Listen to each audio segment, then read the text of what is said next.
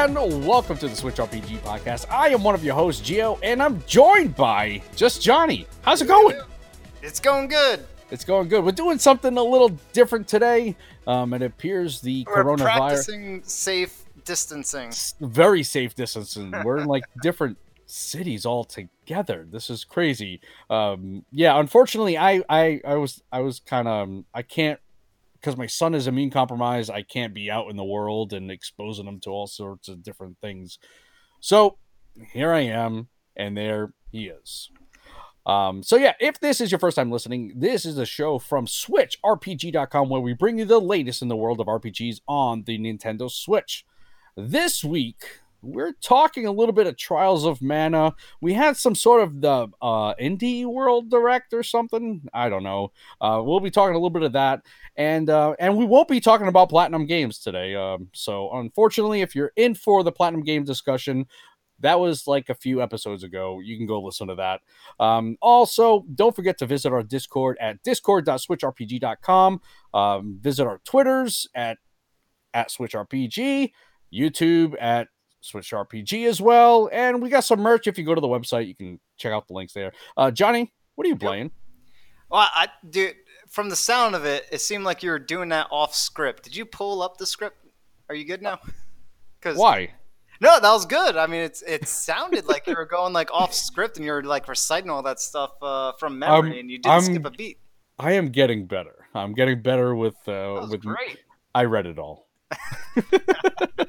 You, you know the thing is, I can actually see it because the screen is literally like like a foot and a half away from my eyeballs. Yeah, I have it. I have it cropped over to my right hand side. So if you see me looking at the camera, I'm not looking at the camera. I'm looking at the script.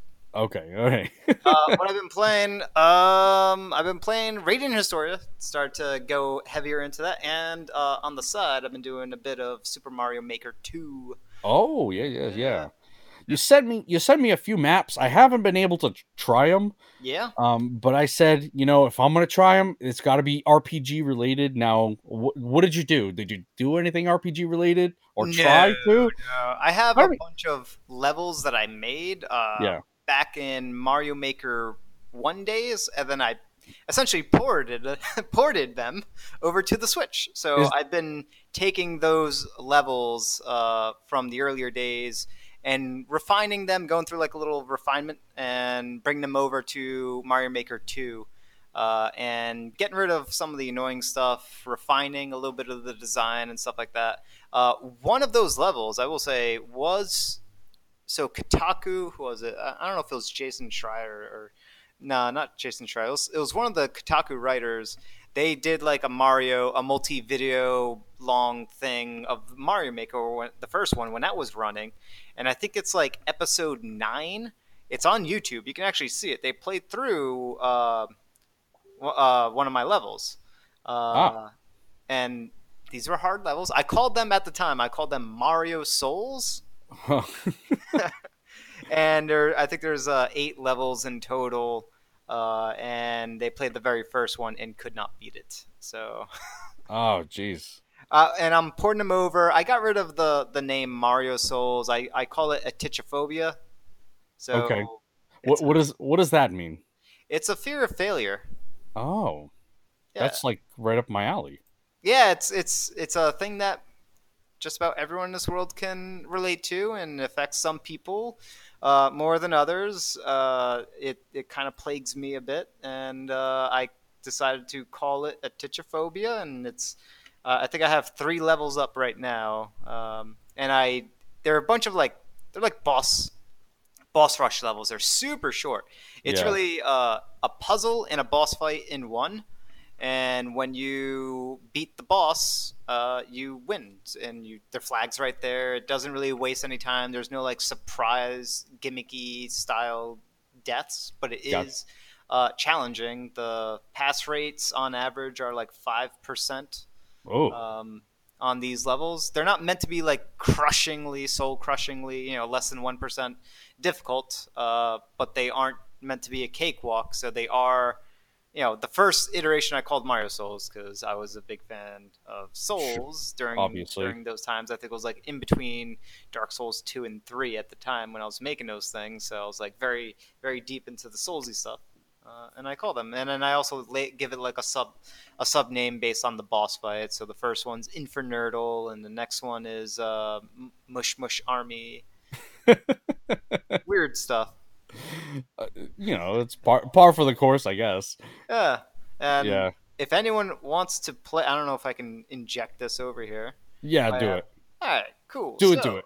If anyone wants to play any of these levels, the first level, Infernurdle, uh, the code for that, the course code is NC2 6HB 6GG. GG. GG. And you'll also be able to find my creator uh, ID or whatever from there, and you'll be able to find the rest of the levels. And I'll be uploading those as I port them over. Uh, and the last of those levels, uh, I think, is a masterpiece. and when that one comes out, that one's the hardest one as well. And Okay. it's, it's great. I called it the Wall, and uh, it's pretty cool. I like. Now, is there really a process of porting over, or are you just kind of recreating it all over again? Uh, yeah. So porting in this sense is recreating because you can't you can't just like drag and drop. There's no drag and drop between uh, between the two different Mario, so you do have to rebuild it all. And with the first iteration, I didn't decorate as much as I should have. I injected a bunch of comments because there were issues in the first Mario Maker where you couldn't directly associate because I wanted to make a series of levels. Yeah. Uh, but that that functionality didn't exist in the first iteration of Mario Maker. Uh, whereas in this iteration, it's it's easier to find a series of courses made by the same creator um, because there's a course creator profile. So it's very easy for people if they like Right. the first level, they can go into the second level. Uh, so it's easier to find stuff. So there was like a lot of cleanup. There's also uh, just the design of some of the uh, arenas, boss arenas, or whatever. There are slopes. What's that? You can there are slopes now. Uh, there are slopes now. I didn't use any of the slopes uh, because those levels that I made on the first go were play tested a lot, and the way that they play was it's all you know pixel. Uh, it's a grid in, in this game, so it's all grid perfect as as grid perfect as it could get. So I didn't want to tamper with a lot of the uh, testing, play testing that went into those levels. I replayed them, made sure that they ran well on this version, Right. um, and made sure that they had the same good feel to it. So, yeah, they weren't they weren't like porting is not like as straightforward as just rebuild it, pass it, and then you're good. I reassessed and made some changes Sure. here and there. I mean, it would have been nice if you if you could simply just you know enter your code in from the previous version and then somewhat have it all you know, kind of laid out for you already. But That would have been excellent, but no, everything had to get reconstructed. Uh, the older ones I had were I wrote my name on them, like in coins. so I wrote my because there was no way to like associate like oh this came from this creator or that Right. creator. So I had to like write my signature in every single course, and it made it look ugly. So I cleaned, I got rid of all that stuff. nice, I made it more straightforward. more professional. Uh, a little bit more professional. It's not. No- It's not like the the bee's knees or anything. Now, do you use Link at all in any of them, or just straight up Mario? Uh, so the idea I have is I have world one and then level one, world Right. one, level two, and uh, the original design was to go through each world would be its own style of Mario game. So it opens up with what I believe is the easiest style, which is Mario, uh, new the new Mario style Okay, and then I'll I'll then open the next world. Will I don't know where I'm going to go with the next world, but the next world might be uh, 3D world as a style, and then eight levels there, and then the I world gotcha. after that will be another eight levels of Super Mario. Super Mario will probably be the last because I think I can get very, I can make some rather difficult boss fights with that.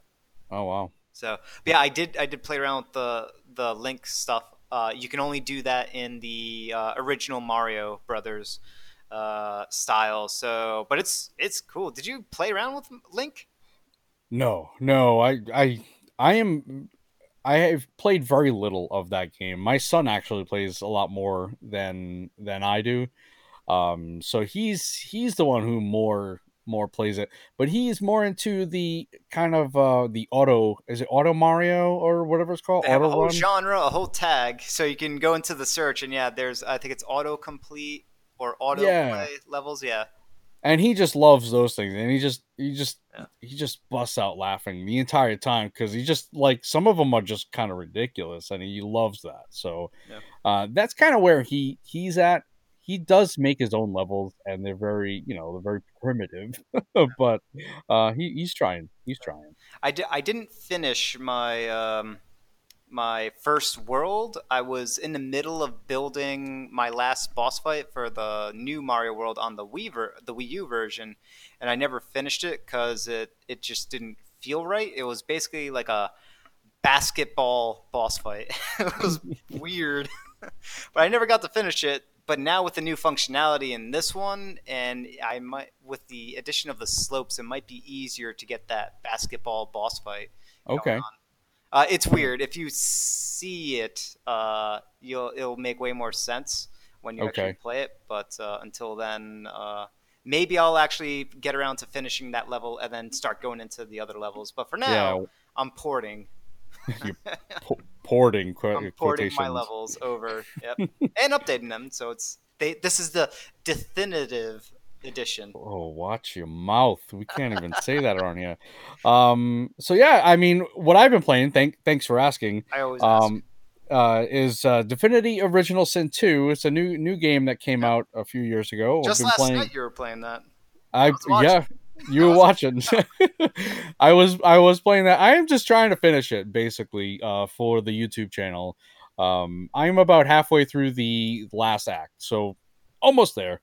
Um, I think I have maybe around ugh, sixty hours at least in that game this this time around. Um, And how are you past the halfway point? I mean, it should. It, I'm I in the last. Hours. That should be. You're at the last. I'm in the last uh, last act. Okay. Yeah, How many acts are there? four. Okay. four acts if you count Noob Island. Um, yeah, I'm I'm in the fourth act. I'm on Arx, and um, yeah, that's that's kind of the last the last area. So Awesome. almost done, and then I can move on to bigger and better things or different things. Are you? Is Uh, this playthrough like? Are you doing things very differently on this playthrough? I have done something different in every single playthrough. Um, so it feels like it honestly it feels like a different game. All my builds are different. Yep. Characters I use are different. I I don't use a party of four. I've never used a party of four. I always go with party two, so it kind of limits Yep. um it limits that as well. Uh so again, I've I've every playthrough feels different Even Um, with party of two all the time. all the time. Uh, yeah, feels feels different. Whether I'm using, if I could have a range character, and that range character can either be a ranger or it can be a spellcaster, um, or it can actually be some sort of a in between, uh, melee, kind of a battle mage, uh, type of character.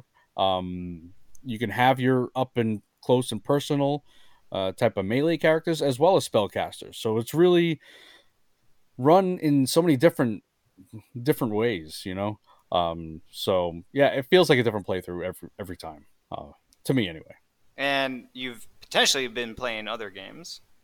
I have been playing Darksiders Genesis. I kind of want to uh, also complete that. I'm maybe halfway through that one. I'm not entirely sure how how long that game is. Um, I'm hoping I'm halfway through there because I want to clear out my slate and start playing other things uh, through completion. Because I'm really bad at that because I always get the next best thing and then I move on and I never finish the games I get. So Yeah. I'm really hoping to finish at least those two games. It's not your fault. I mean, some, you know, there is a bad thing with RPGs, uh, and that is the their length. Like some Their RPGs length, yeah. are just way too long for their own good. Mm-hmm. Way too long. Yeah, and, I- and I agree to that. As long as the story keeps you compelled, I, I think it's it's fine. Um, I, I think with Divinity, it kind of does a decent job, decent job at that. Uh, Darksiders Genesis so far, it's been doing a decent job of that as well. As long as it keeps my attention the entire process. Yeah, Um, I, I don't expect the game to be adding new mechanics or anything like that every single part of the game. You know, obviously with the length of these games, you're gonna be doing really kind of monotonous things for a while, especially in the mid to later half of these games. But uh, Um, well, some some RPGs will keep those monotonous things. They're, they are repetitive, but the amount of time you spend in doing these repetitive uh, tasks are minimal, right? They shorten the amount of time that's going there, so it doesn't really become a bother. And they some games do that, and they also make it optional. You know, Right. that's Yeah. the big thing. If So yeah, if you can find a good game that kind of blends all that stuff together, I think you got a really, you know, out of the park uh, home run. But yeah, if these guys could keep their games to maybe thirty hours, even then is kind of, I think that can be kind of long as well. that is long, yeah, there- Yeah, there there have been you know th- this could be like a future talk point or something like that there Mhm. i know i've played and beat some rpgs that are actually really really short and excellent like short, like like twenty hours short or yeah less like than that. sub i would say to categorize because i mean yeah it, it's hard to even think of sub 20 hour rpg so i think if it's under 20 hours that's pretty much a short rpg even though that's Yeah. not a short game that's definitely No. a short rpg yeah, in terms of uh, RPGs, that's yeah, twenty hours is is pretty pretty short. I mean, I mean, Um, I can think of a few right now. Actually, uh, the Diablo series, just about all all the games in the Diablo series. When you think about it, I know you don't play for No, for less than definitely 20 hours. No, you definitely don't. I mean, I know for a fact you definitely don't Yeah. play that for a third. That's not a thirty-hour game. but you do beat those games the first time you go through and beat them. It is less than it's pretty much less than ten hours. You're going to beat Right. those games. yeah, I, I mean, even in Diablo though, I find the story in those kind of not compelling at all. Whoa, whoa, Not, whoa, whoa! not they're very. Uh. Diablo 2's story. Is Well, Diablo two. Okay, I'm sorry. I'm sorry. I'm talking Diablo three. When I say Uh, when I say that, yeah. uh, Diablo 3's story is is not so good. No, it's terrible. Yeah. it's just an example of how to miss the mark completely. Yeah, yeah. I mean, I I- I think gameplay wise, it, it's not bad. It's just this the narrative is just totally absent. I think it's forgettable. It, it that's the thing, forgettable and lacked uh, direction and and lacked sight of its heritage, what it Yeah. what it was supposed to represent. Right, and hopefully they can fix that with their uh their next the next one. Oh, they might fix it tonally, but they might also uh, sacrifice story because of it, because they're going Yeah. open world. Ah, yeah, yeah. Who knows then? Yeah. I don't know. Um, I've also been playing Rack N Ruin. If you follow the YouTube channel, uh, you'll notice that I've been playing that. How was that? Um, It's okay. That To one, that less- like pseudo Zelda meets Bullet Hell, right? Yeah. Um. So far, what I've played is feels more. uh, I'm sorry, less than Zelda. Um. I find that like you'll be doing a dungeon, right, and um, they'll give you keys, and these keys, you know, in Zelda, those keys will open up.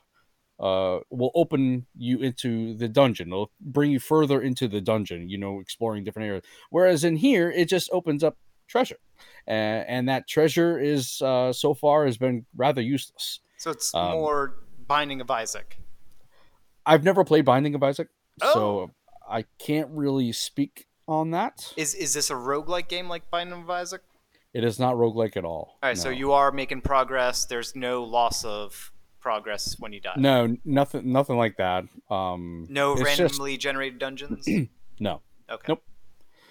Um, yeah, it's just the the dungeon crawling is is really um boring. Um, there are puzzles in there that have no explanation as to what you need to do. Um, I mean, I don't want to. I don't want someone to hold my hand, but I, you know, I go in there and I'm like, I have no idea what I need to do to progress this dungeon. I was in a dungeon, and this game is only, I think, a ten hour game, and I was stuck in a dungeon for almost an hour. of, of that. Yeah, so um, it's got some problems. It's got some issues, Yeah. but I'm I'm I'm gonna try to play that one through completion. We'll see see how it goes, but I mean I'm gonna Ten Try hours. like That's heck. a big ask. I want to try like heck to to do that. um, so that's kind of what I've been playing. I actually just picked up, and it's going to kind of go into what we're talking about in the news uh, rundown here. Is the Trials of Mana demo? I don't know if you've downloaded it. Oh, it's it's gonna be downloading very short. As soon as we stop talking, I'll Okay. be downloading that. No, All right, all right, yeah. No, I um, you know, I I was now I can actually talk about it. I was able to play it a couple of weeks ago at PAX, Yep. And um, I played through it as Duran, and this time I just definitely I definitely want to play so as someone different. So I've chosen a different. I th- think her name is Angela. She's kind of the magic uh, wielder. So I'm interested to see what her story is and um, what some of these magic skills are going to be. And um, yeah, I'm I I am in love with this game. Um, I fell in love with it again. Not again. I fell in love with it with the collection of mana, and I think this kind of re redefining of Trials of Mana. I think I'm gonna absolutely love as well. So does the demo? this is the million dollar question for me. Does the demo have multiplayer? The game will not have multiplayer at all. What? I actually confirmed that with um with the uh the Square. I my the PR rep. I Oh. asked them. I just want to. I just want confirmation. Oh, Does this game have multiplayer at all? you're killing me. And they said it does not. No. So it. I mean, is that something that they can add on? I I don't think so. I don't. I don't think so. So. Oh my goodness. They this game will not support multiplayer or co-op, couch co-op, anything like that. So Fail. Fail. The original I think- game had I think multiplayer. yeah, I I think um I think it's kind of a miss, but That's a huge know, miss. yeah, They, were remaking the game, so it's not like they had they had like a design constraint. They remade are you sure? They Are you sure the original has uh co-op in it though? It was a sequel to Secret Mana. Why would they remove co-op that was already there in the original engine? I don't know. Does the original have co-op though? I'm assuming it does. Yeah, I ha- I You know don't know. I am going to wiki that right now. If you could, because the way I'm recording this uh display, if I move I'll have an uh, answer in in less than. Okay, so I mean that that that that goes without saying. If the original didn't have it, then this remake isn't going to have it either. Had multiplayer. It did have multiplayer. Yep, two players. Okay. All right. Well. Well, sorry, Johnny. I I I I thought it was going to have it, but it doesn't. Um this demo will save your progress and you can carry it over to the full game when when you buy it at 49.99 in US dollars. well, that's that's actually a good price. No, it's a really good price, but it doesn't sound like full sixty. yeah, doesn't sound like you're going to get you're to get it anyway. Uh, I'm probably still gonna get it though. Yeah, it, I mean, I like it. Um, I did hear a couple of complaints about um, kind of the attack animation, not animations, kind of the. I guess there's maybe a little bit of a button lag to the attack. Um, I don't feel it.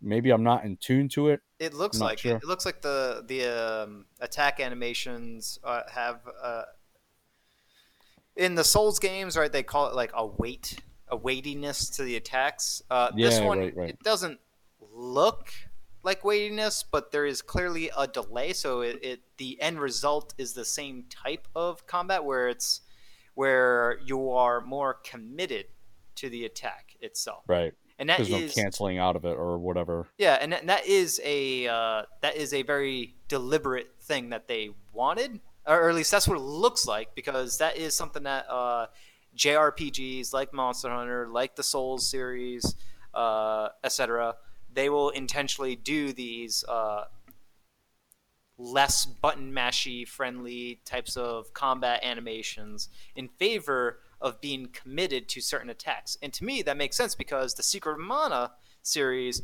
wasn't fast paced combat. It was you hit that you hit that attack button, you're locked in on that animation. Right. The attack Now, does yeah. sorry. does Dragon Quest Eleven act the same way, or is it kind of button mashy as well? 11? 11's Yes. Oh, okay. So, oh, that's right. Yeah, I don't know. Yep, yep, yep, yep, yep, yep. Uh, so yeah, I don't, I don't know. Maybe, maybe that's what it is. You're just not expecting that from this sort of game. Maybe there is kind of that weightiness, that kind of you know committal process. Yeah, I mean, I mean, if you're comparing it, it depends also on what you're comparing it to. If you compare it to the original, uh, the Super Nintendo version, the attack animations are look like they have the same timing to them. Uh, Okay. If you compare it to something more modern like Breath of the Wild, yeah, Breath of the Wild looks way faster in combat Yeah. and tighter. But this is not Breath of the Wild. This is uh, they're they're remaking an older game, and obviously it's a brand new engine. They could do a whole lot of tweaking. Uh, why they chose to honor the animation, attack animation system, and combat feel, and skip the multiplayer is beyond me. Ah, your multiplayer. This is the Switch. It has two controllers built into the box. This I don't know. it seemed like a, a shoe in. right. Maybe it's just too much work to design it that way. It- I have no. I have It no. probably don't was. My guess is because of how they wanted to present the game with the close-in third-person camera instead of a more isometric, backed-out view like the Super Nintendo versions. Mhm. Uh, they because of that, because the camera was going to be latched onto the main character, uh, they couldn't figure out for whatever silly excuse reason that they want to come up with. Uh, they couldn't get it to work in a co-op multiplayer environment Right. when all they need to do was just add two different camera modes. Well, maybe they didn't want to do the split screen thing. They they, They, they kind don't of need wanted. to do split screen. So they would have if only one player is playing the game, you move the camera in like how they have it right now. And the Okay. moment there's a second player, you take that camera and you pull it back, and you give it Yeah. that that you know top down isometric style view. So that you can Right. get a full view of the battlefield, and you do have to tweak a couple of other things, but at least you have multiplayer in a game that originally had multiplayer. Right, but you that would take away from all like the intricate designs that they have. Like you wouldn't be able to see everything they've done it into this game. I, I don't know. I don't think they. It was obviously a design choice. Uh, It was. And Yeah. there's other ways to do it. Like they could have instead of doing local multiplayer, they could have made it just online, and now you still get to keep that Yeah. camera on both characters. right, and now you're introducing um, online aspect to the game where I don't think they're gonna want to do that either. Why wouldn't they? They remade a. I- I would- They remade the game entirely from scratch. They they Mhm. preserved only the design elements from the Super Nintendo. There's nothing else that they could salvage. hmm Maybe I, I would Audio. I would have loved I would have loved to there actually there is the old audio as well. Yeah. Um, but I would have loved a online co-op. That would have been awesome. it they should have done it and i mean look animal crossing has both local and online multiplayer Yeah. for four people or eight i think it can go up to eight right something crazy like that four or eight I- I have no idea. and Animal this game Crossing. doesn't have it and they solved it right they even had the camera focused on the main player on animal crossing multiplayer and if the other players go out of off screen they just teleport back like do that Yeah, I don't know. I I, I think they could have uh, definitely have done something like that. It's a missed But- opportunity because there isn't for the Switch, for a system that is so multiplayer friendly out of the box. It's a missed opportunity because there still aren't enough good co-op multiplayer, local multiplayer games. There's only still a small handful. Right. That's too. And and with a company like Nintendo, who is all about, you know, playing Yeah. together and all that, you know, you would have expected it, you know.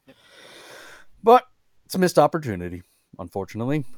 Um. All right. So moving on, we have a uh, another Xenoblade Chronicles Definitive Edition release date leak. Maybe Amazon Mexico um, says that the game may be releasing on May 29th.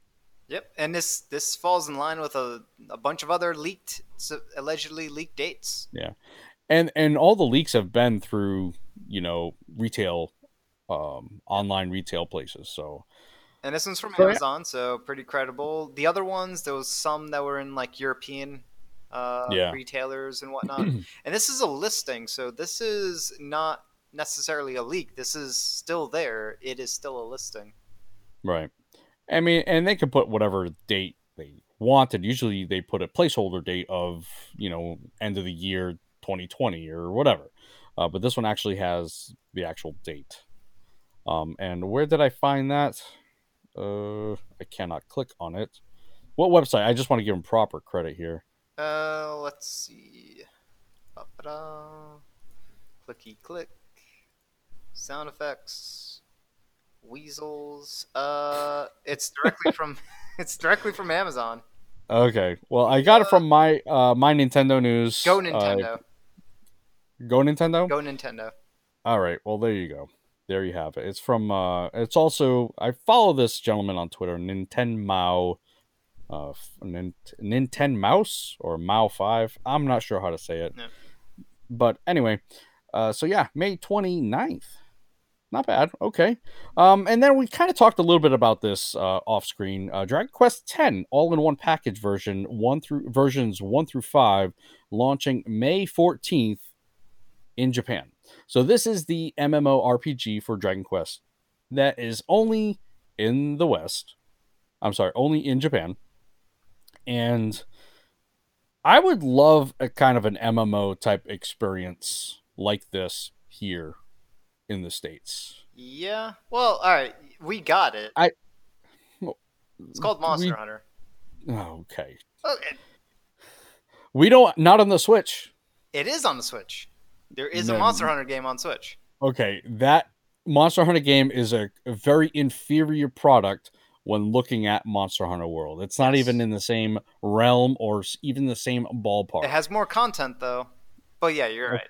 It's not as Yeah. good as uh as the Not it- world. Right, not even close. So if they could bring, I, I mean, I want, I just want a proper MMO RPG experience on the Switch. I, I've kind of, oh, I've been clamoring for this for for a while. What do you mean by proper? Proper, okay. So I'm talking uh, Guild Wars uh, two. Uh, I mean, I, I don't expect uh, WoW to be on here, but something, uh, kind of a, a a legitimate MMO RPG. All right. Warframe? Um, that is not a proper MMO RPG. I I don't know. It's pretty close. No, I mean I've I've played that. I've played Dauntless. I've played um a lot of them. Uh, I mean, it just they're they don't feel like a the R- MMOs that I've played at, at all. Um, so I mean, I would even accept uh, Elder Scrolls Online. I I would accept that. Um, Well, how how proper is this Dragon Quest X? So I don't I don't recall too much of it. you don't recall it. Well, well, do a little I'm research. I'm there. already I started to dig. um but you know it's it's a fairly proper mmo rpg it's just not in our native language Oh whoa. Excuse you Sorry. Audio's Oh, off. Oh, Let's see here. I'm looking at it now. Uh ooh, yeah, it's very MMO. so if we could get something Yeah, that's definitely I- traditional. i would i would appreciate it But the UI is not that good. It's very no weird. it would have to be it would have to be a little bit of uh, some redesigning there a, a lot of mmos uis are Well, th- this are- is yeah, this is clearly like a console friendly UI. Mhm. yeah, uh, mostly mmos if they're coming to a console they need to be re- redesigned Yeah. Um, but I- I think I think Elder Scrolls Online would be a perfect fit for the Switch. If you have Skyrim's engine running, um, on But the El- Switch. Elder Scrolls Online is not. That's a more recent and I think different engine than than the than Skyrim. Um, I'd have I'd have to look.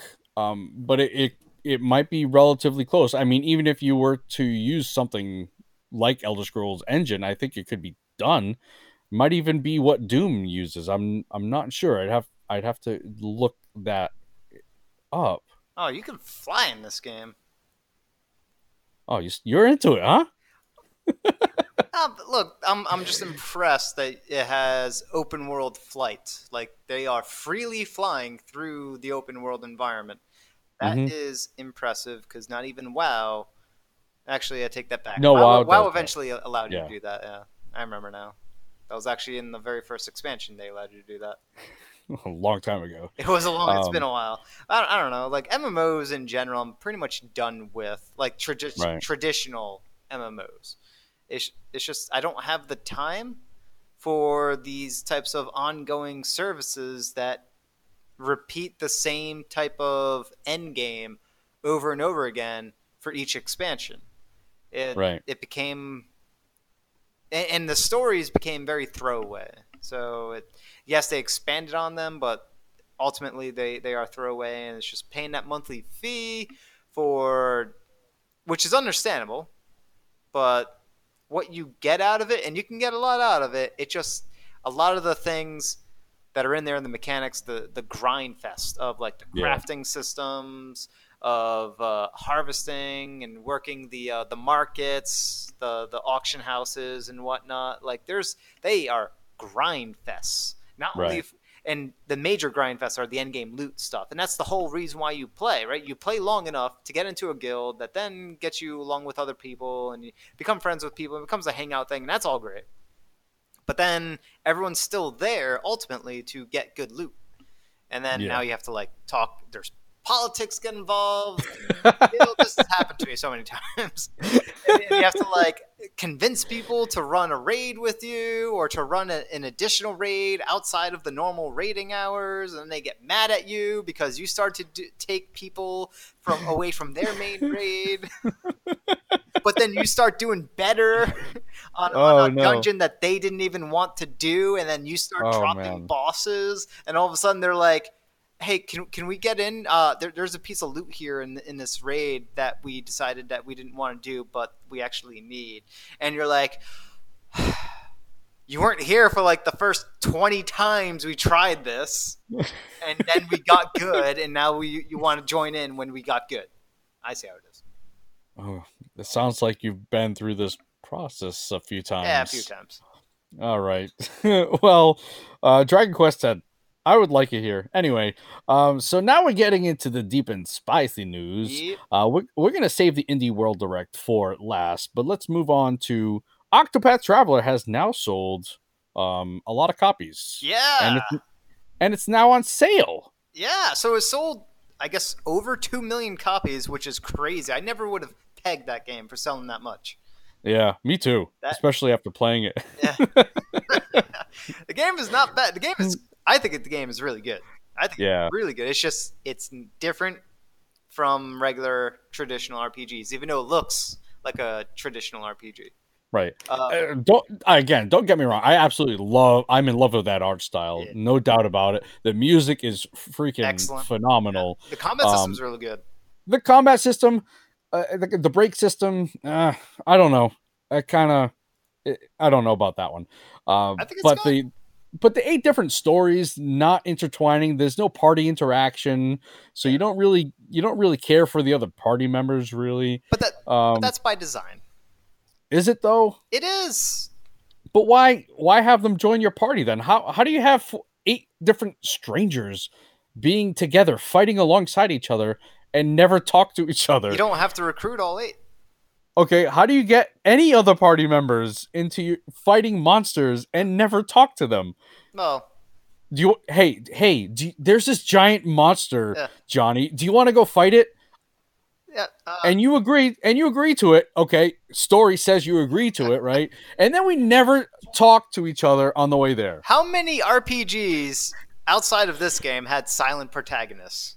Come not on. i'm not i'm not just talking Come silent protagonists i'm talking silent party members you might as well have Once again, th- th- no one they are they they're flipping the table on on the tried and true norms of party interaction.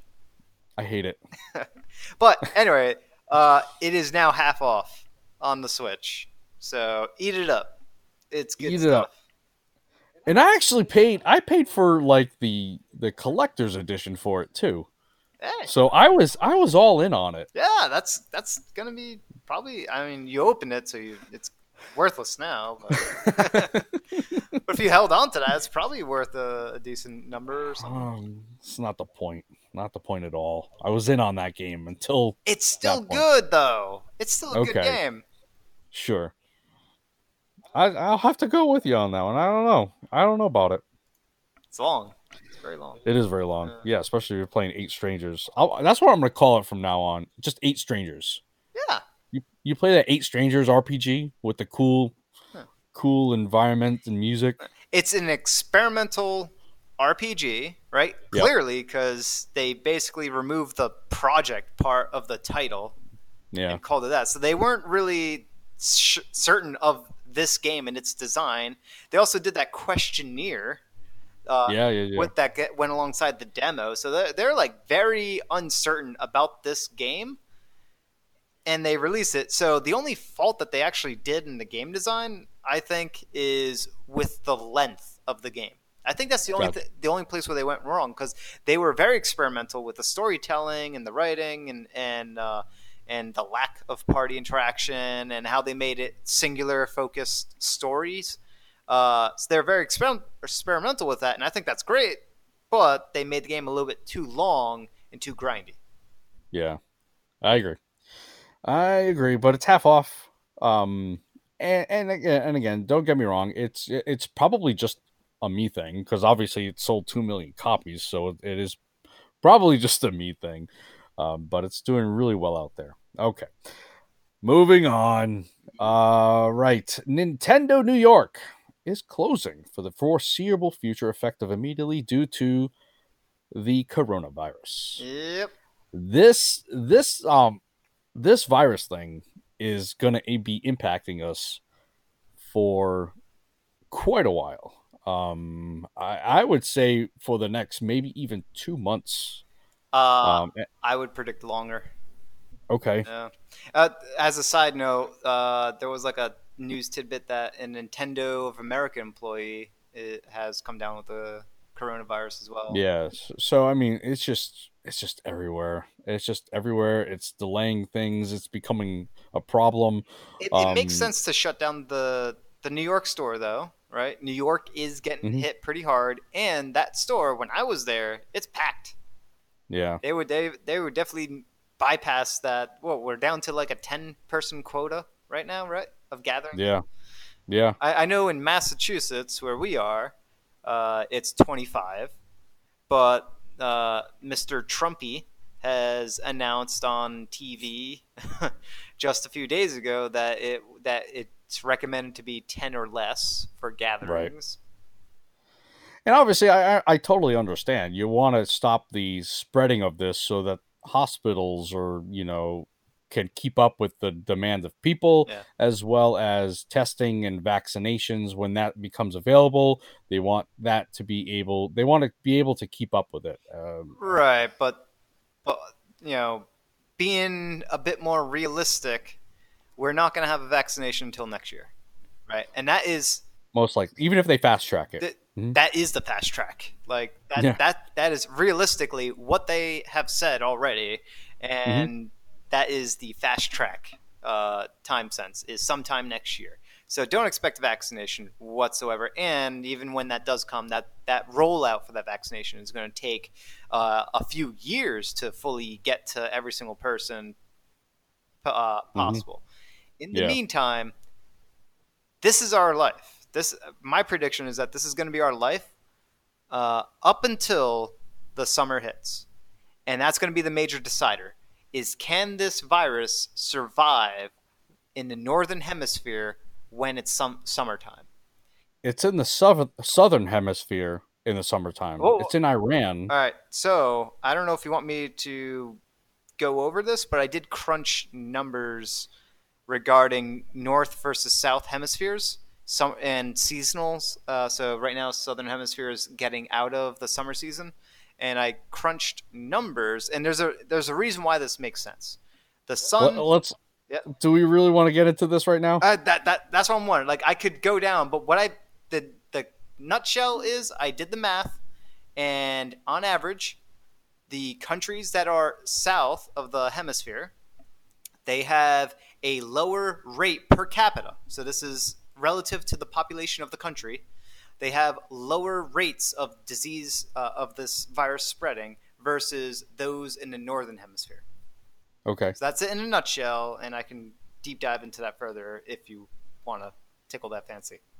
No, let's not tickle that fancy. Let's stick. Let's try and get back on track Yeah. here. So Um, my just my prediction is this summer, being positive, oh, when we'll finally be able to like go out and uh, sort of cull or drastically Right. slow down the spreading of the disease.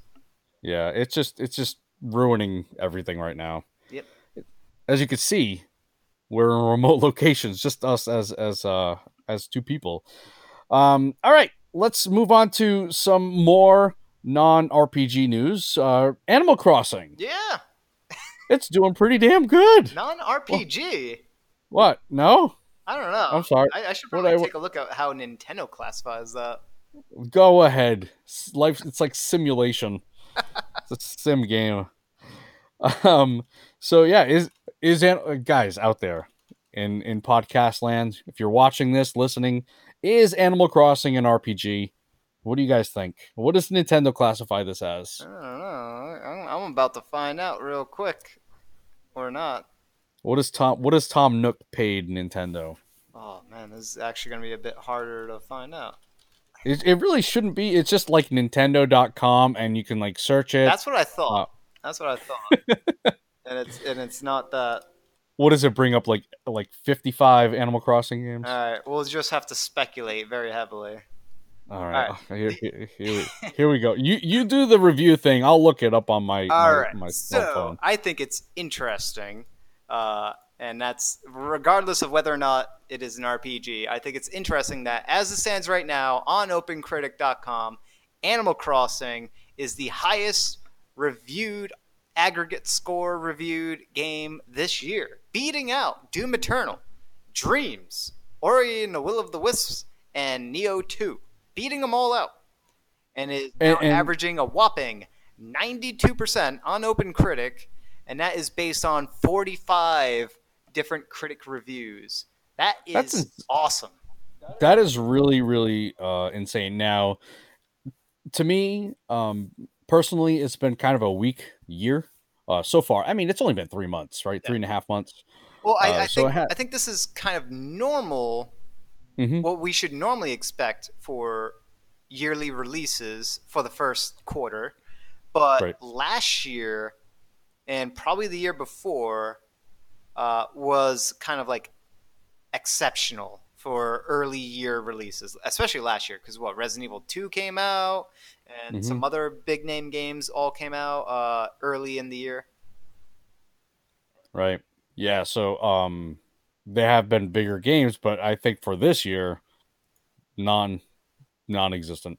Um, uh, just an FYI, Nintendo classifies Animal Crossing as a simulation game. You're welcome. Yeah, as the as the main thing, but you know, simulation. there's lots of simulation RPGs. Harvest Moon, man. Right. That's a simulation RPG. What do you think? Animal Crossing. is simulation RPG. Is it's not. It's not. Anyway, um, so yeah, that's really interesting that that this game is is kind of top of the line right now in terms of uh now Persona 5 Royal is probably going to be up there. Um I think that's yet to be reviewed at this point in time. It is getting some reviews. So right now it's on uh, Open Critic on average. It's 96. Yeah, uh, so which it's really high. yeah, it's probably going to do better than Animal Crossing. Um, but I mean, it, it's just ba- it, I, I'm going to say it's basically the same game as previous, but I, I have no idea. Well, they, they heavily expanded it. It's sort of like uh, think of it as like the definitive edition. It's Okay. or or game of the year edition. Think of it like that. It has extra content and stuff like that. I mean, I don't know why it needs extra content. The game is jam. The original game is jam packed and huge, uh, Mhm. and there's issues with. I mean, if you ask me, the Persona series is one of, especially Persona Five, is one of the ones that kind of suffers from being overly bloated, overly long and grindy, uh, with quests that are kind of meaningless. Uh, they're they're kind of like throwaway uh, things. So I don't know. I, just based on what I played on the original Persona Five, I just think that this one is getting rated a little bit higher than what it rightfully deserves in comparison to other RPGs out there. Um, Okay. I, I just think that that the the the people that this game attracts are a little bit more uh, avid of a fan base and are Mhm. a little bit more forgiving for it. But uh, you know, I read I read reviews before I picked up Persona Five. And saying that oh, it's got a mature storyline, and this is some uh, some hot topics it covers, and it's very sensitive, but it's trailblazing, this, that, and the other thing. And then I play it, and it's juvenile, and it's like not, it's not really, it's not really treading and treating the subject matter uh, in a very interesting, int- uh, intellectual way Right. at all. It's and it's not even it's not even edgy when it's doing it. It thinks it's Hmm. edgy. It's kind of like uh, Sonic. if I had to describe it in terms of like things that thinks it's being edgy when it's actually not, it's like Sonic, but for our Sonic. Persona 5, the Sonic of RPGs. Yeah. Okay. Yeah. All right. Well, hey. Um a lot of people seem to obviously enjoy it, so No, it. I, I I agree that this is definitely a game that you can outright enjoy and have a very good time with. I totally agree with that. okay. All right. All right. I wanted to be one of those people. Damn it. You wanted want to, but you just couldn't do it. You just couldn't be happy. Um, so moving on to the kind of the news of the week, actually, Nintendo Indie World Yeah. um, dropped, and to Nintendo's chagrin, there were a ton of RPGs kind of noted there. Now we did kind of talk about this. The word RPGs kind of used heavily in some of these where maybe they shouldn't. I don't, I don't know. Um, but I don't have these in order at all, except for the last one because the last one is kind of the one I'm interested in. Yep. Uh, but Ghost of a Tale. Um, Ghost of a Tale is uh, an interesting kind of RPG. I'm kind of going It- through the uh, the video feed. Uh, which one is Ghost of the Tale? Ghost of a Tale is the, is the mouse RPG. Oh, the mouse one. Okay, yep. Yeah, that The one, mouse that RPG. graphically does look pretty good. Yeah, and, and I want to say this one is already been has already been released, maybe on on the PCs. A lot of these have. Uh, you'll kind of notice that that trend, and I thought, I thought this was one of them. I'm not entirely sure, uh, but it's an interesting little game. Uh, I I don't know completely how the it's an action RPG, so I don't know if there's any combat or anything like that. Um, I don't know if we'll be spreading the plague or anything like that. Um, but yeah, it's it's a really kind of cute game where you know the world around you is massive because you're a small mouse. Y- you know what I found interesting? Uh, switching it to a different type of game was uh, I don't know if you caught, but like towards the like middle-ish end, there were two games. Uh, might have thrown you off. One of them was called Wingspan, and the other one was was another one. Those are board games that are being brought to the Switch as a digital adaptation of a weirdly popular board game, or two Really? different uh, board games. Yeah. Well, I noticed one of them um, was is it called Dicey Dungeon? Yep, that's another one. Yep. So Yeah, Dice yeah, Dungeon and Wingspan are both board games. Interesting. Yeah. And Wingspan is I- actually like a very popular board game. I, I think you're gonna see a lot more of that. You're gonna see more yeah. of the interactive or digital kind of board game experience. Because, like I told you, the tabletop scene is kind of really kind of take taking over. They're kind of expanding. A, a lot of people are getting into it. Yeah, uh, it makes sense. A lot of, uh, I think we did talk about this. Uh, how Yeah, how we a did. lot of tabletop games are putting in video game staple mechanics into the board into the design of their board games. I mean, I'm Mhm. I'm doing it with mine. Uh, so it's like video games were shaped by board games that came before it, which then those video games took off and are now shaping the board games of the last 10 or so years. Right. And now those board games are are now wanting to transition into video game adaptations because mm-hmm. that's what they were inspired by.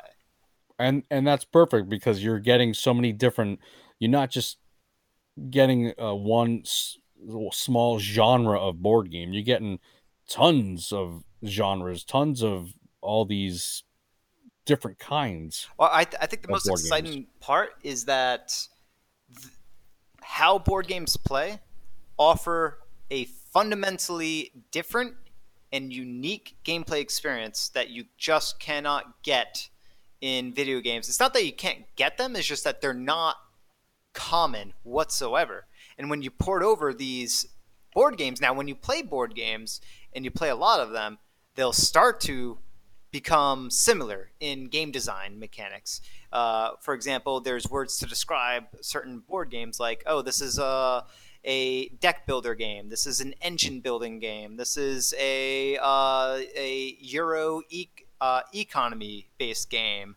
Uh, this is a war game. This is uh, you know this that or the other thing, right? They, they have like these tried mm-hmm. and true sort of staple names. This is a, a roll and write, right? That's another uh, one. So there are uh, genres uh, or subgenres within board games, but these are not common video game genres. So to have right. these being brought over to as video game adaptations is going to open up the uh, sort of the scope of of known genres, and it's going to lead to very interesting, very different gameplay experiences because there it just doesn't exist right now uh, to mm-hmm. the to the breadth that it does exist in board games.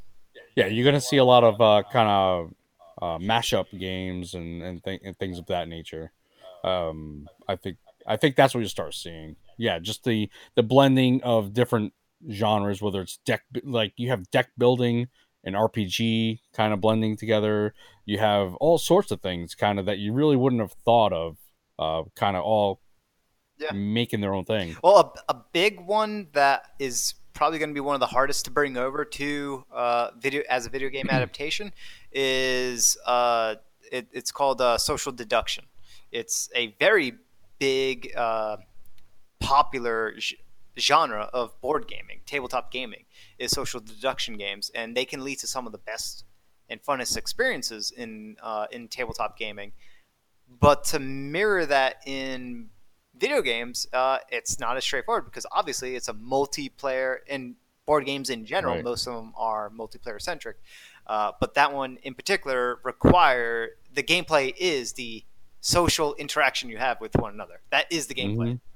Right. Yeah, it'd have to be kind of like a in terms of Switch, it'd have to be like a tabletop experience or basically a docked mode where you're on everybody's in front of a screen, kind of doing like I think uh, Jack in the Box is kind of of a similar type type of thing where it's just a bunch of mini games, things of that nature. Um, but yeah, I mean, things of like that have have been done before. Um, Elders Eldest Souls was another one that really kind of caught my eye. That was, that's probably my pick for the um, for the event. Yeah, yeah. Now, wh- why do you say that? Well, it's got that type of soulsy style. Now this is you know uh, uh, a more pulled back view of the world, isometric, more so like Diablo, or actually um, Children of Morta. Children of Morta, yeah, yep. straight out of Children of Morta, except uh, boss rushy style. Mm-hmm. Uh, we were talking earlier about this. This this game reminds me of Titan Souls, except instead of it being a one hit kill for your character, uh, it you have you have a health meter. You're you're going to be able to sort of take more hits. So it does have more RPG mechanics uh, to it and more nuance to the combat, uh, and probably is less puzzle based like Titan Souls was. Okay, yeah, no, that one definitely caught my eye. I think the the pixel art is really really cool. I, I like the, the the character designs, the environmental designs. I thought they all looked uh, cool. Um, everything, every boss seemed different as far as what they showed. Seemed different. Every environment or stage, I guess, looked different. Yeah. So uh, typically when I see a lot of that stuff, everything kind of looks samey to me.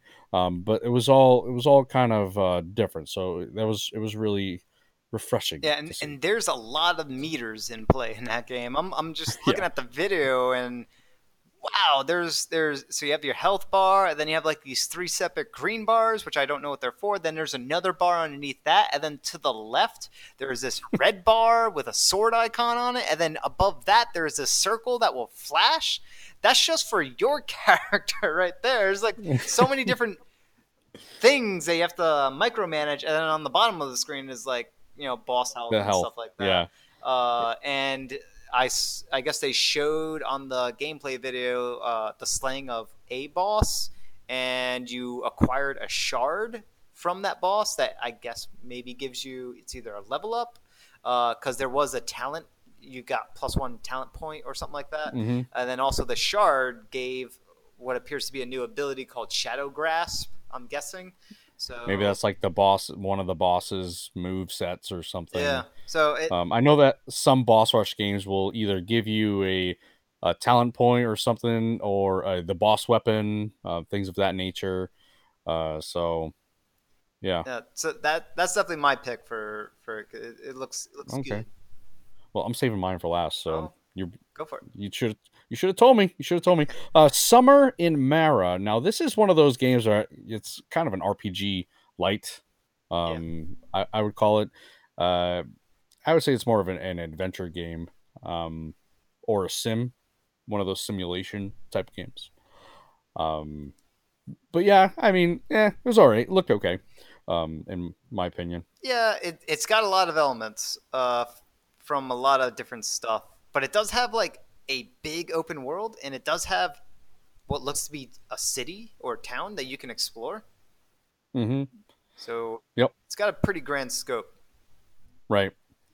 Um, moving on, we had a uh, game called Blue Fire. Um, I think this looks like a Zelda esque game, Yeah. maybe. Um, a little bit of a different kind of art style. I'm not sure how you call this. I would even almost say chibi. I hate that word, um, but that's what I'll say about this one.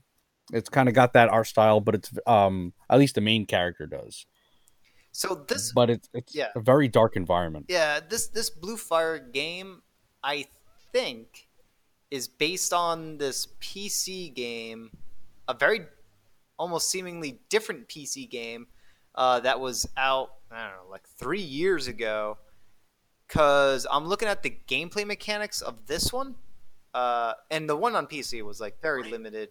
Not much was going on, but the way the character controls in this video and the way there's platforming elements along with the action that's going on with it, it seems like it's that same team taking that engine, obviously improved a whole lot.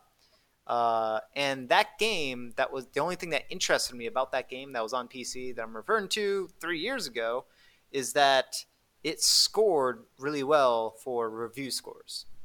There was a lot of users that gave it a high rating, and I didn't know why because it didn't look all that impressive. Now this game has everything that that game had looks wise and more. It looks like this is a, a full an actual full game with a Right. with a big breathing world to it.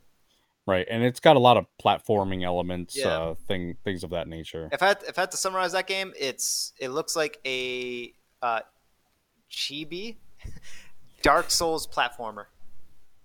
There you go. Put it all together for us really nicely. Uh, next on our list, as again, these have been labeled RPGs by Nintendo, or not by Nintendo. I'm I'm guessing that the publisher has a lot to do with that tagging. Uh, but the Good Life, the Good Life, in my opinion, is more of a simulation game. But basically, you play as a I wouldn't You- call you said it it a simulation. I would say it's like a um, adventure story game. Story Okay. adventure. okay. You you call it whatever you want. Okay, I'll call it whatever I want. All right. Okay. All right. All right. So we got a story, a story adventure game. Um, I, I don't know. It just feels like you're doing. It's one of those sim games where you're just doing a bunch of chores and tasks. Yeah. That, that's what it feels like. Um, that's what uh, a lot of those Animal Crossings feel like chores and tasks. Stardew Valley is another another one of those. There's combat. I have in Stardew Valley. I I, I understand. I understand. Um, the majority of that game is not combat focused. It's more focused on. It's news to me. that, mine has like over a hundred floors to it. Okay. big. All right. All right. So maybe maybe you've you had more patience than I did. I didn't go down That's- to that floor though. no wait. but uh, the the heart of it it's more of a chore and task game and i can't i i have enough chores and tasks in my real life i can't i can't get into games that make me do more of that Yep. so um that's this that's what this seems like it, it seems like if you're familiar with you okay Yeah, I'm good. you're good. Uh, if you're familiar with my time at Portia, uh, that's uh, what this one seems like or looks like. Yeah. Uh, which I did not enjoy that game either because it's another one of those chore and task games. Uh, so, yeah, that is the good life. Now, did you play Dicey Dungeons or you just kind of familiar with the actual physical version of it? Um, I don't think I actually got around to playing. I might have accidentally played that game uh, actually not too long ago. Uh, I just don't remember what it was called, the game that I played. But okay. Dicey Dungeons is a fairly popular tabletop game. So Okay, I, I'm just I'm just curious how the how they're iter- reiterating it, or I'm sorry, uh, imagining it on the uh, Nintendo Switch. I, I I just don't understand how this is an RPG. Is Yeah. what I'm trying to say. what I saw on the gameplay video doesn't look like anything I've played tabletop wise. Okay, so Dicey Dungeon, it's a kind of a cutesy type of looking animated game. Uh, again, I'm not sure how this is an RPG. I don't. Uh, It's got it's got cards with stats. cards cards and dice rolls i again i but i don't know how they like interact with anything i have no idea i don't know what's going on with this thing anyway dicey dungeons it's kind of got a Snipperclips vibe for me i don't know why anyway um moving on.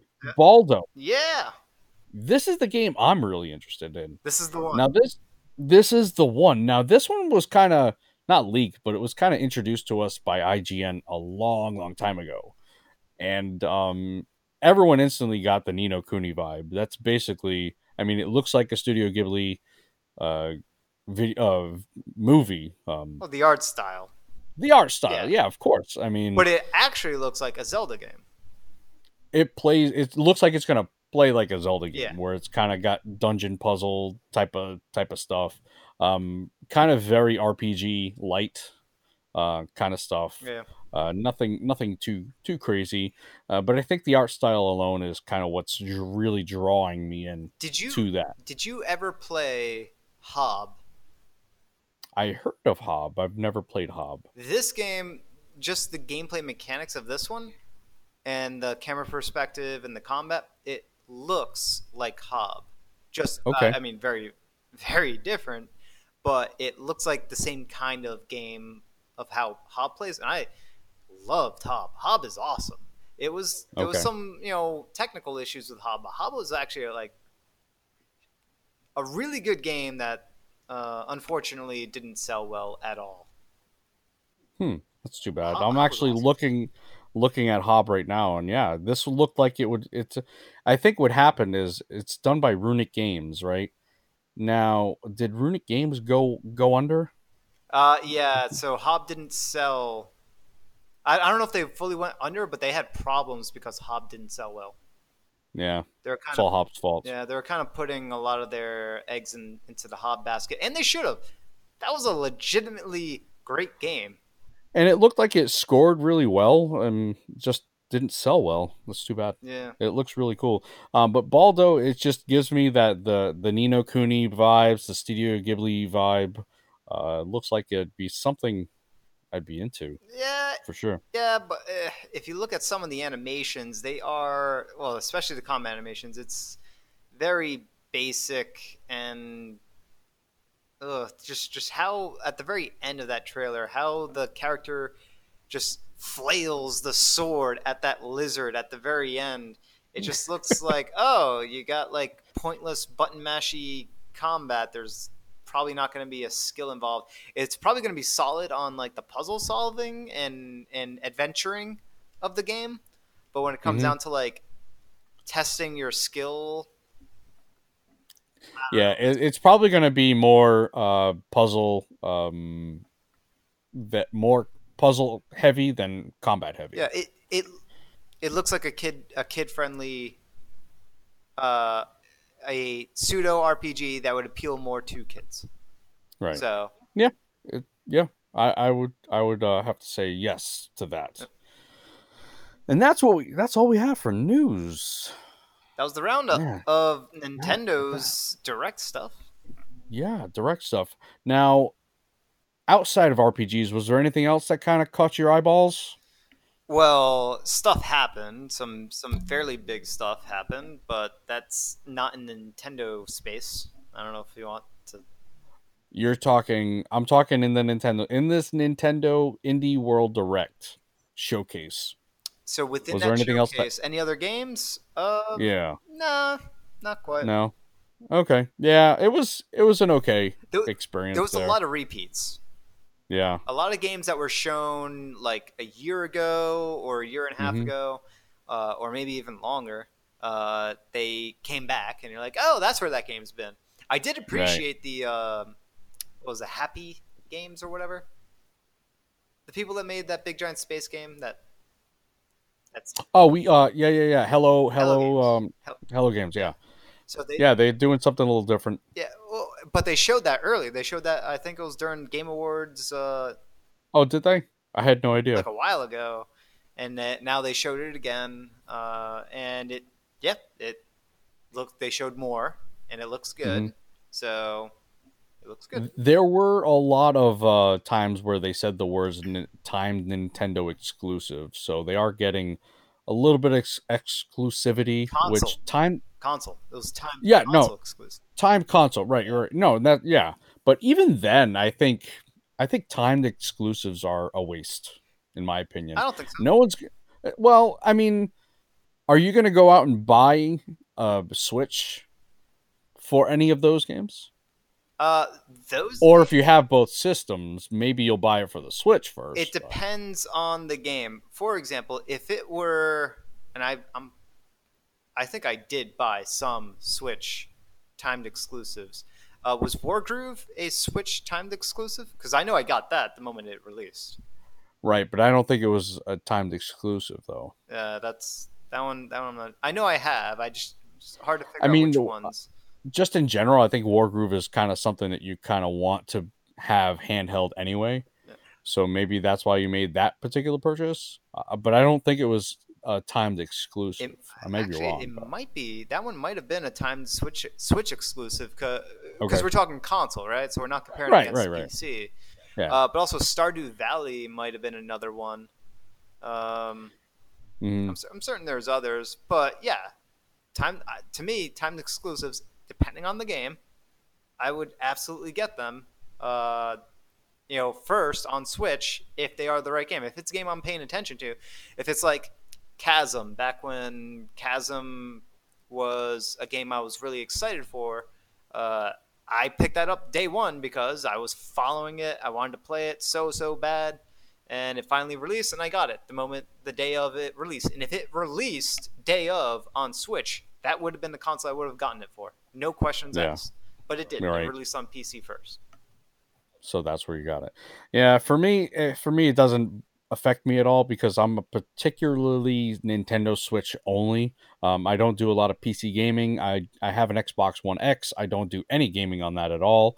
Um, Not your fault. It's a net, it's a Netflix machine basically. Um, you're right. It is not my fault. It's Microsoft's fault. There's no games that I'm interested in even playing on it. To be honest with Yeah. you. Um, so yeah, I, I mean, timed exclusives doesn't really doesn't really affect me. Um, so yeah, we do have a listener question. Uh, Quirky Kirk from Twitter. He um, and and again, if anyone else has a questions, feel free to email us at podcast at switchrpg.com or you can go into the Discord and put a question in the podcast channel or whatever. You you guys figure it out. Um, if life played like an RPG, what would be your highest stat? Now this is I already know what you're gonna do, but Well, what what is your highest stat? now now are we going now now we got to figure out the stats. All right, yeah, I agree. We should determine what. Can we just name our own stat, or are we going by like a D and D stat, Pathfinder, uh, something um, else? I you want to name your own stat? You want to get that deep into this? All right, all right. We'll, well, name our so own. I did develop my own stat system for a uh, video game that my company has yet to finish. and I Um, can pull up those stats because they Oh, are boy. they are a little weird. Off, I'm okay. But uh, you'd have to just give me a few seconds for me to pull up. I can give you a second. I mean, what are, what are the normal Pathfinder stats? You have uh, strength, you have wisdom, Constitution, you have constitution. Dexterity, Yep, yep, yep. intelligence. Okay. All right. That's those. Those are the traditional six stats. There's the special stats from Fallout. Uh, I don't even. Luck. What's that? luck. We can do luck. L U C K. I hate that stat. That's the word. That's not a stat. That's a dump stat, no? well, well, luck is just a. It's part of the. mecha- First off, it's the part of the mechanics of Dungeons and Dragons and all dice D twenty dice rollers or Mhm. any dice Right. rollers to begin with. So you don't even need to have a luck stat. It's already there. Well, unless it does something beneficial. I mean, Well, it, it's it's just it, it's pointless in any RPG that has RNG right. because it's already the whole point of increasing your strength or increasing your dexterity or agility or whatever it is is to improve your odds, your chances, aka improve your luck. Right. So it's kind of it's Right. kind of like luck is in every stat if you're talking about D&D or Pathfinder. hmm So it doesn't to me luck is not Well- stat. Well, you're not going to. I I don't think I've ever seen it in in D and D or Pathfinder. Um, I don't think you'd ever find it in, that, but I've seen it in, many many other games um before. So you do have uh the special kind of kind of skills in in Fallout, like you had mentioned. Um, did Skyrim have its own type of thing? I think it might have. Um, but where where are these skills that you keep talking about here? What's what's Uh, I'm going on Pulling here? them up. They're kind of buried because it's been a while since I've fished for these things. So you so you kind of have to look for it. Uh, I mean, all right, let's let's do two separate things. We'll we'll do your method. We'll do your your game. I'm I'm okay with that. But let's go with the traditional ones, like the Okay, you all know right, the D and D the D and D ones. D and D. Uh, Okay. Yeah. What, what's your? I'm okay. I'll, I'll just We have to should go name through. our highest and our lowest because I think lowest is also uh, very revealing and telling. Oh no! Now, oh, we have to do this on our ourselves, huh? I know my lowest is. What's your lowest? Strength. I'd have to consider myself not. I'm not like super strong like Ben from uh, Switch RPG. He's like lifting up like thousands of pounds. I can't do that. Um, but it's definitely not my weakest. I would have to say Constitution because I am immunocompromised myself. Yep. Uh, so I, I think like if I was to get knocked out, I would be dead fast. In D and D's world or Pathfinder's world. But you look so dwarfy. Yeah, no, no, it's it's all facade. It's all a facade. Uh, my lowest would have to be Constitution. It would have to be. My highest, oh man, I don't know. Definitely not Strength. Um, huh. Oh man, what's your highest? Do you have something? Uh, it's a toss up between uh, intelligence and wisdom. I, if I had to lean one way or another, I'd probably pick wisdom. Now, what's the delineation between those? Just for people uh, So out there who, who may not know the difference because they they ultimately sound very very similar um, when you kind of think about it but they mean two different things yeah, so wisdom is is your ability to.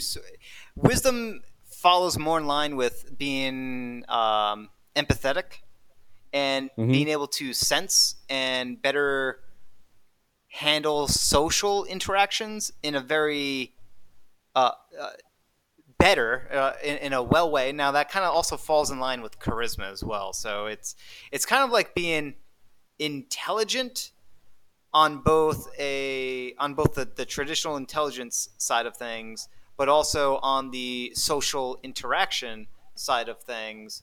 Uh, you know, a better way to describe it is, I would say, kind of acting in a way as if you had foresight into what the what the future would hold. All right, and intelligence would just be the abundance of knowledge. Yeah, the, the your your capability to understand the systems at play, understanding the sort of physics of how the world and how things within the world operate, the the, the mechanisms that they operate, uh, the rules that govern these things, as well as being able to memorize things like how many spells can you memorize, how many uh, formulas uh, can you understand, can you read all these different languages, right? Which is all kind of Mhm. uh, variations of understand of memory. Right, right. Like I said, the abundance of information that you yes. can retain. Um, I think my highest stat would probably be charisma. Um, I am a very charismatic person. Um, I'm typically an an outgoing type of person. I don't have problems speaking in front of people. Um, I I was also um, not that this is a, a thing, but I was also the front man in a band. Um, I mean, I do know a lot of front men in bands who are very introverted. Um, so that not again not to say that that's what it is, but again, I have no problems there. Um, I was always kind of the class clown. Um, I've always had no issues with with that whatsoever. So I would have to say charisma. Oh, I am can see I am the I am the bard of of uh, Pathfinder and D and D. That's that's me. That is me. well, clearly you're not a dexterous individual. no. nope, not at all. Not at all. So maybe I'm not the bard. I can I can definitely see the uh, the charisma being a, a defining uh, stat for you. Yeah. Um, Yep. I, I can also see uh, both wisdom and intelligence being defining stats for you as well. So Oh wow! Th- well, thank you, thank you so much. I appreciate that. uh, you're welcome. I'll have to, I'll have to tell my wife. Maybe, maybe, maybe you're you're slightly monkey. Oh, well, I'm apish. No, no, the class. Oh, oh, okay. so, um, where where are your classes here? What's going Oh, on? Oh, my Where, uh, stats. All right, so yeah. the stat system I developed for um, for this game that hasn't released yet, and it's kind of like being dormant. Uh, so uh, as soon as I tell list off these stats, just forget them. That's fine. And the internet I can trust will also forget it. Okay, so there are some staples. Some of these will sound very familiar. Right, so we have vitality. You can kind of guess that's you know your maximum health. Uh, it also governs a couple of other things within this game uh, that I won't mention, but uh, let's just say it helps govern disease as well, which is a very important aspect of this game rules, right? This this non different D and D Pathfindery type thing. All right, so vitality, strength. That one's a little straightforward, right? That, that's a pretty understandable thing, right? It's your melee damage and stuff Yep. like that.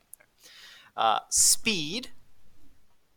That one Okay. a little similar. However, it does actually uh, think of uh, having more speed, being able to increase your attack speed, sort of. So attack speed, movement speed, um, Th- those sort yeah, of things. Yeah, think of it like uh, increasing the number of actions you can take. So a little bit, and it's funny. It so speed in my stat system works a lot like the speed in Divinity, Okay. but I actually developed these stats before I even knew Divinity was a thing. So that's that's a little, a little weird. Uh, but it's you can kind of think of it in a similar uh, function to that. Uh, and then there is skill.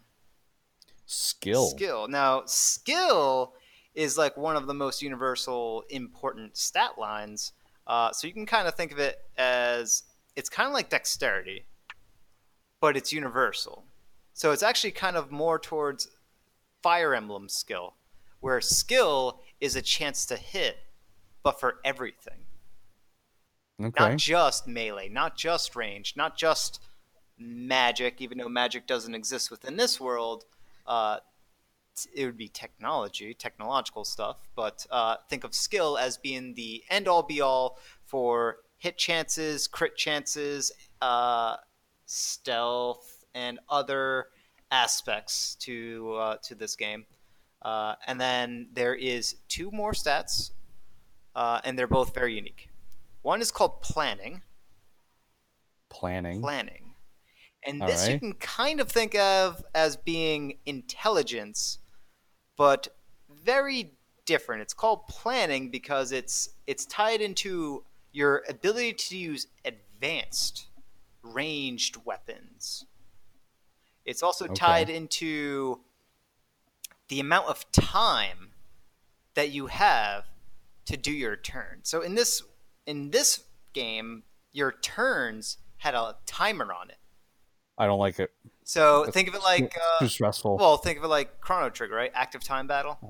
So Uh-huh. it's it's not it's not new, but it is still new in a sense, right? So you're able Okay. to do stuff within your turn, and the more planning you have, the more to your turn length you have to consider all your options before you start executing on your options. It doesn't limit the number of things you can do in a turn. It just limits you as a player how much time you have to do to activate all of these things that you want to activate on. okay. Uh, it does other stuff as well, but I'm, not gonna go over those. Uh, then there is uh, the last stat is called instinct. Instinct. Instinct, and this one is more about the opposite, kind of like the opposite of planning. It's more about being able to gain bonuses based on how quickly you can act. So the more quickly you are ending your turn, the more you are relying on your natural ability, aka your instincts, to drive your actions rather than your planning to drive your actions. So it's almost like a counterba- counterbalance to planning in and of itself. Okay. Because the quicker that you're going through your turn, the less time you're spending planning and the more time you're you are acting purely on instinct. And there's this Right. other resource mechanic tied into the the game that heavily relies on instinct and, and your or your instinct has a heavy influence on this thing. Uh, instinct also helps with things that you can imagine like stealth, your ability to to stealth within environments uh, relies on your instinct stat. So okay. uh, there's also um, trying to find where it is. There's this one last one. Ah, all right. I don't have it listed here, but it was called Spunk. Spunk. Spunk is just another word for uh, initiative. Okay. That's That's it. That's only. It's just initiative. Yeah. Um. All right. My high in in that stat system. Yep. I would have to say my highest would be instinct, and the reason is because I am a poor planner, so um I I don't I'm so, so you don't think you have the vitality thing going on? no definitely definitely not. You don't think you have No- the no- strength thing going on? Nope. All right, I'm with you on both of those. I'm, I'm kind of not there on those. What about speed? I'm I'm not as fast as I used to be. Um. So Even when I was I don't. fast, I'm, I'm definitely not fast. I know fast. No, I I'm not fast. yeah no I was fast, but no, I'm old now. I am no longer fast.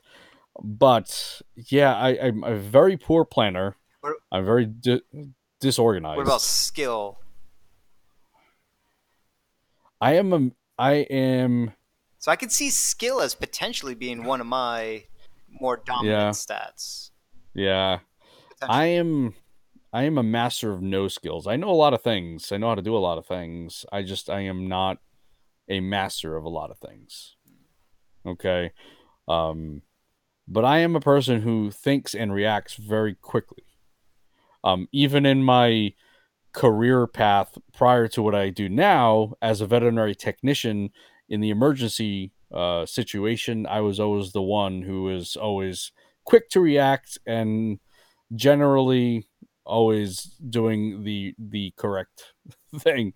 Um, so I would have to say instinct. Instinct. Yeah, as much as I would love to pick instinct for me as well, I kind of know it's planning. planning. yeah, I'm, I'm a little bit too organized to operate purely on instinct. So yeah, I I wish I was organized. You people, I'm so jealous of you people. Um, but yeah, that was a uh, kind of an interesting experiment. I'd like for everyone else to kind of think about their what their stat was, their highest stat and their lowest, right? Yeah, you know. Uh, so thank you, Kirky Quirky Kirk on Twitter um, for that question. Now we have upcoming RPGs. Uh, March 19th, we have Ittle Dew 2 Plus. Now, this game has already been released. It looks like now it has the plus iteration.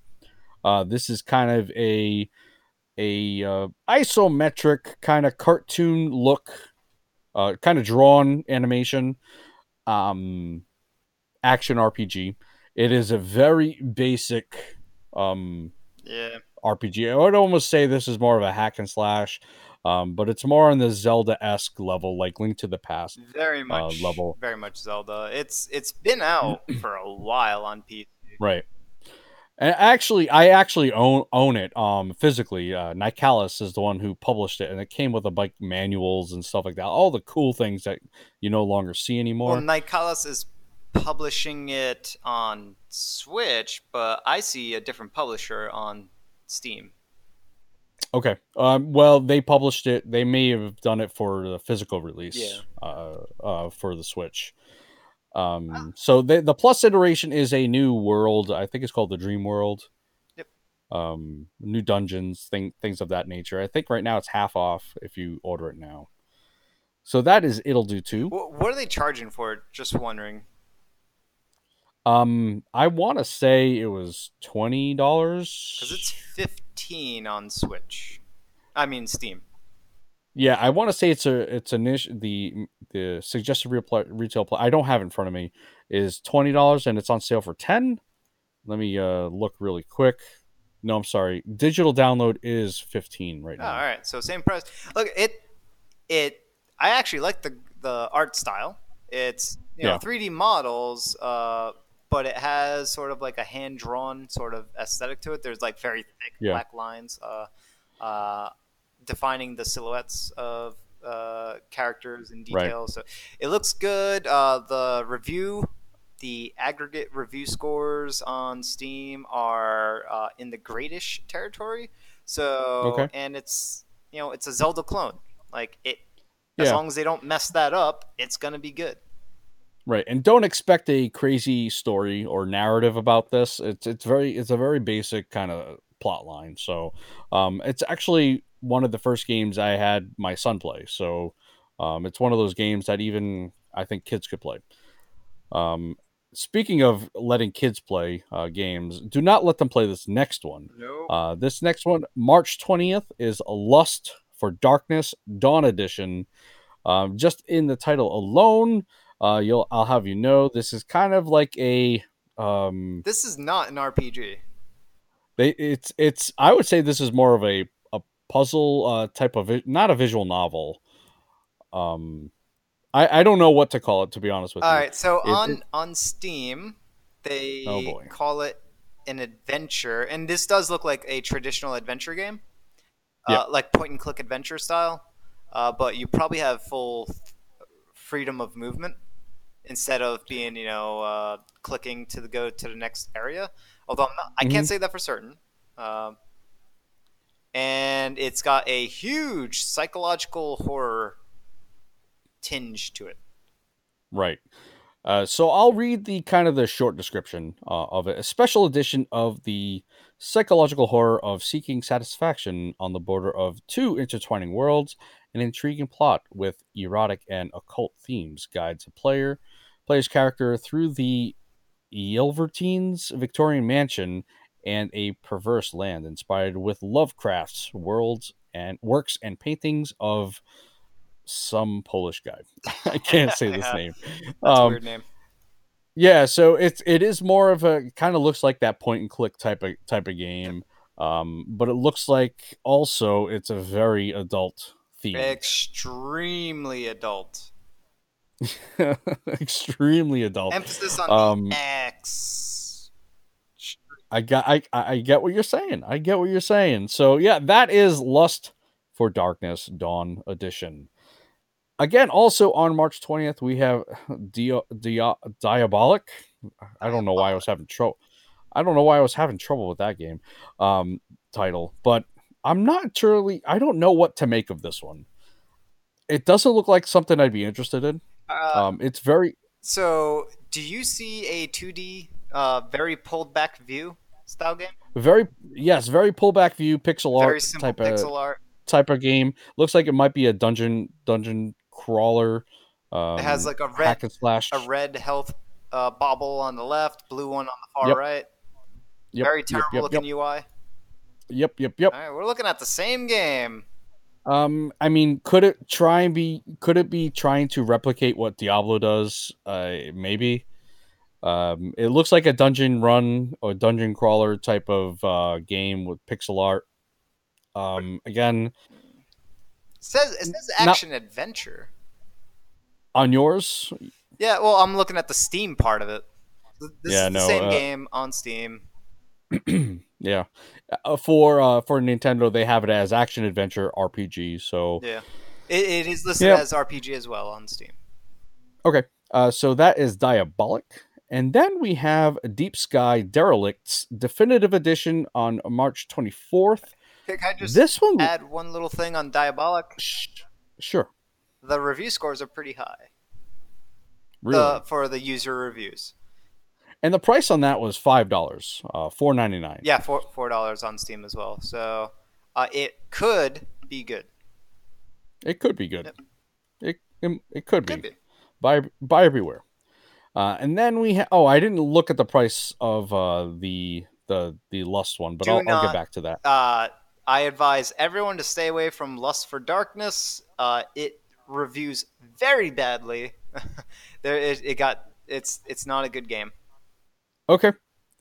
All right. Well, I'll also give out the price just in case people, uh, you know, maybe that'll be another deterrent. Then we have Deep Sky Derelicts Definitive Edition at twenty four ninety nine. This one actually did catch my eye because I like the aesthetic of it. It looks like a graphic novel uh, with cards, maybe. Yeah. Um, now you you said you had played it. It was it was uh, it had some issues. It has a lot of Um, issues. yeah. Yeah, so I, I I don't know if they've run through those issues or not. So I played but- it half a year ago on Mhm. Steam, and I doubt they got to the majority of issues that I found while playing through the game. I, I strongly doubt that. Uh, Okay. th- did they get through some? Probably. But keep in mind, the game came out in 2018, September 2018. I played the game in August 2019. So almost a full year after the game came out. And it was still bad. Right. Now this is again in their description. Experience Deep Sky Derelicts in its definitive edition, which brings together um, the base game and its two DLC, uh, New Prospect and Station Life, both adding new features, content, areas, gameplay mechanics, and much more. Yeah, the, the problem is not content. The problem is polish and balance.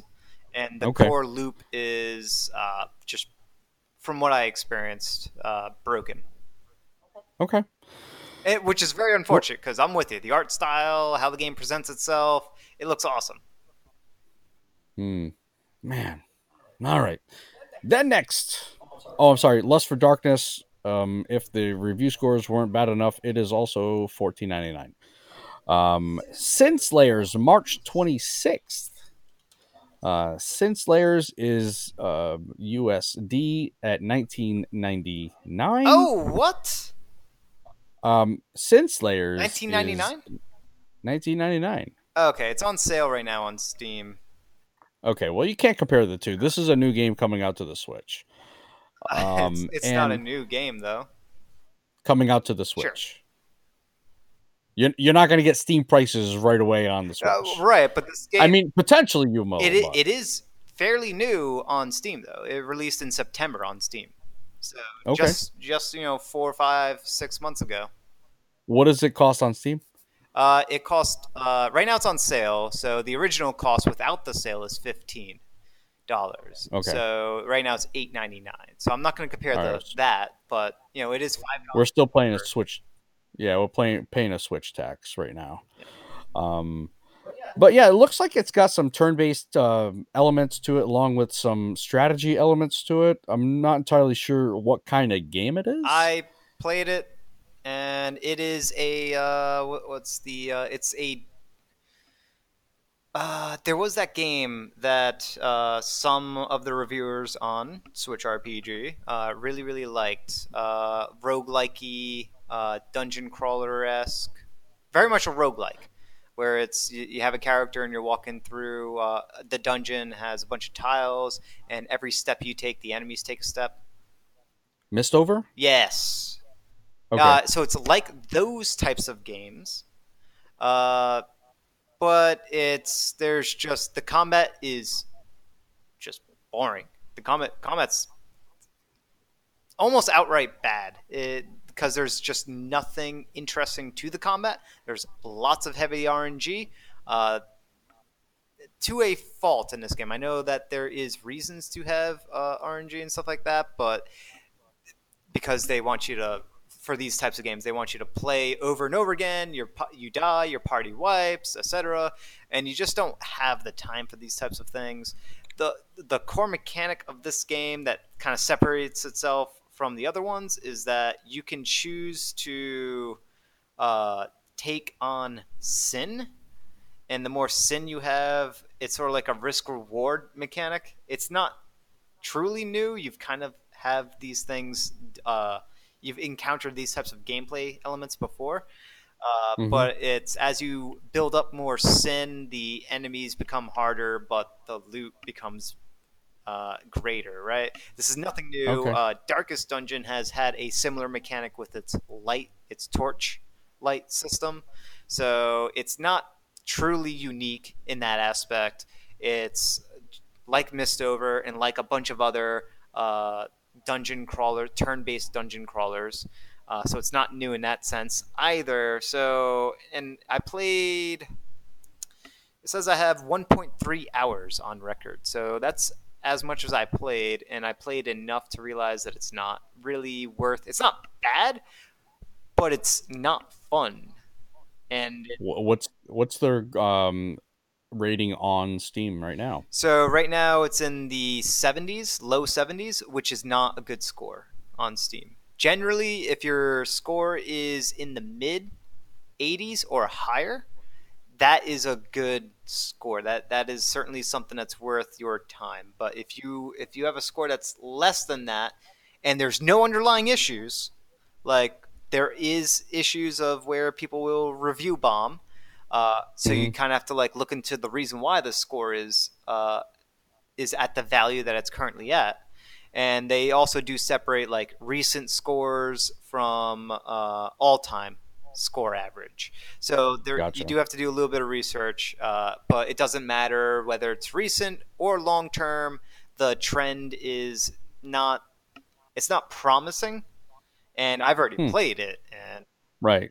A 70 just doesn't seem bad to me. You know, I, I would say maybe a 65 or less. Well, it, this is not a review. You can't equate it to a regular review score. Yeah. So you, you have to you, you have to look at other games and and sort of observe how the behavior is for review scores. And a Okay. 70, it's certainly when I see 70, I see something that's not worth time because there's just so many other games that are going to be worth your time and they will have Okay. those higher average review scores.